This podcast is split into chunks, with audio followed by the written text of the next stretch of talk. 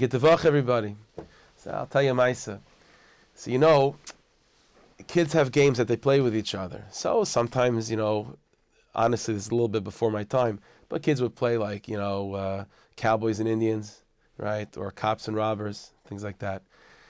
So there's a mayseh about what young tzaddikim would play.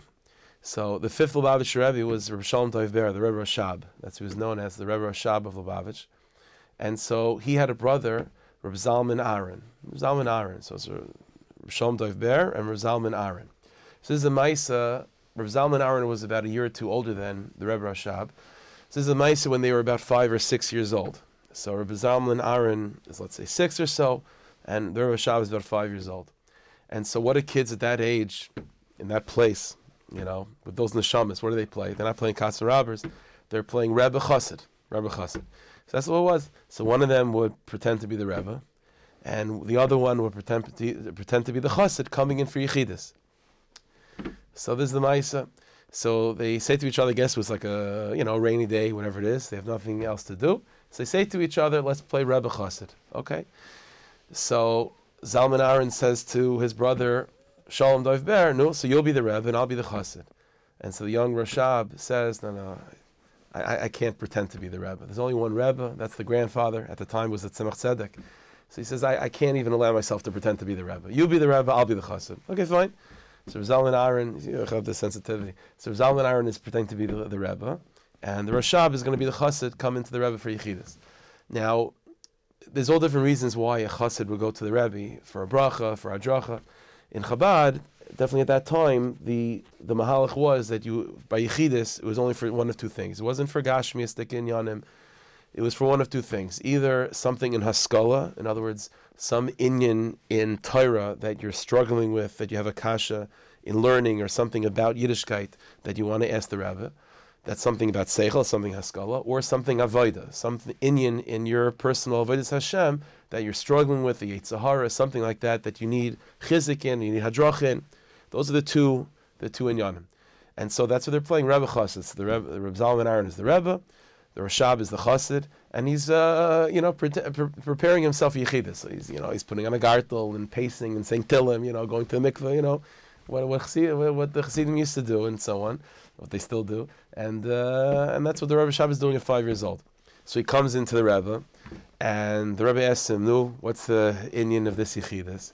So the Rebbe Rashab says, "One inyan in Haskalah and one inyan in Avodah." Okay, so the Rebbe Zalman Aaron says, "And what's the inyan in Haskalah?" So the Rebbe Rashab says, "My shaila in Haskalah is to the Rebbe, what is a yid? What is a yid?" So Zalman, you know, Aaron is, you know, pretending to stroke his beard. He he's six years old. He's, uh, he says, what is a yid?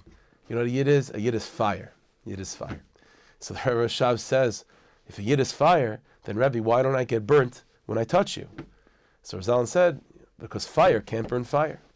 Not only is the Rebbe fire, every yid's a fire. So Mela, fire can't burn fire.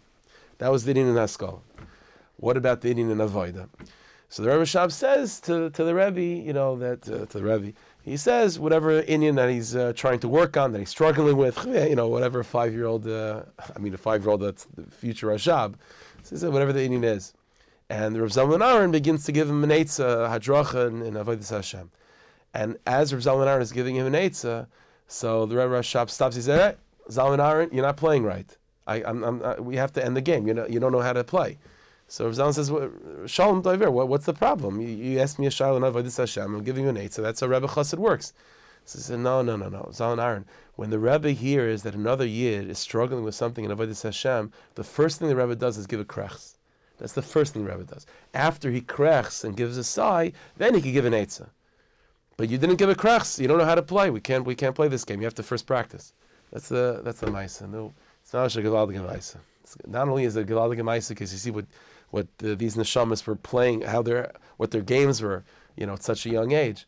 But it's an unbelievable lesson when you when a yid comes to you, it doesn't you don't have to be a rebbe. When a yid comes to you, and like you know, just talking about their avodas Hashem and their inyanim that they're struggling with, you know, you know, whatever it be mentally, emotionally, spiritually, whatever the inyan is. The first response is to krachs. The first response is to feel the person's pain and to be miskasher to that yid. And then the eitzes come. You have to give eitzes, but But the the first inyan and sometimes the biggest inyan is to give that krachs. And we have to imagine also, by the way, it's also with us the Ribono Shel Olam. The Ribono Shel Olam is also our Rebbe, right? And we come to Ribono Shel Olam with our Inyanim and our and our Peklach. And we also have to believe that the first thing the Ribono Shel Olam does in response to our our uh, yichidus with him is that he krachs. That's the first thing he does. And then he gives eitzes and he gives hashpa and shefa and he fixes our problems, with Hashem. But but to realize the Rabbanah feels our pain, we have to feel other Yidden's pain. And that krechs, that's uh, like Rabbi Nachman writes in the Likutei Moharan, there's a whole Torah that Rabbi Nachman says that when Yid gives a krechs, that itself is already bringing the shefa. That already brings the shefa, that krechs. So the krechs for another Yid is the biggest thing in the world. Hashem should bless us that we should be Zaycha Taka to be Niskasha to Tzadikim and to feel the pain of other Yidden, to get the answers that we need to get. And we should be that this week should be a week of, of Shefa, Bracha, and Hatzlacha on all levels. With Tzedek, Meher V'Meinu. Amen.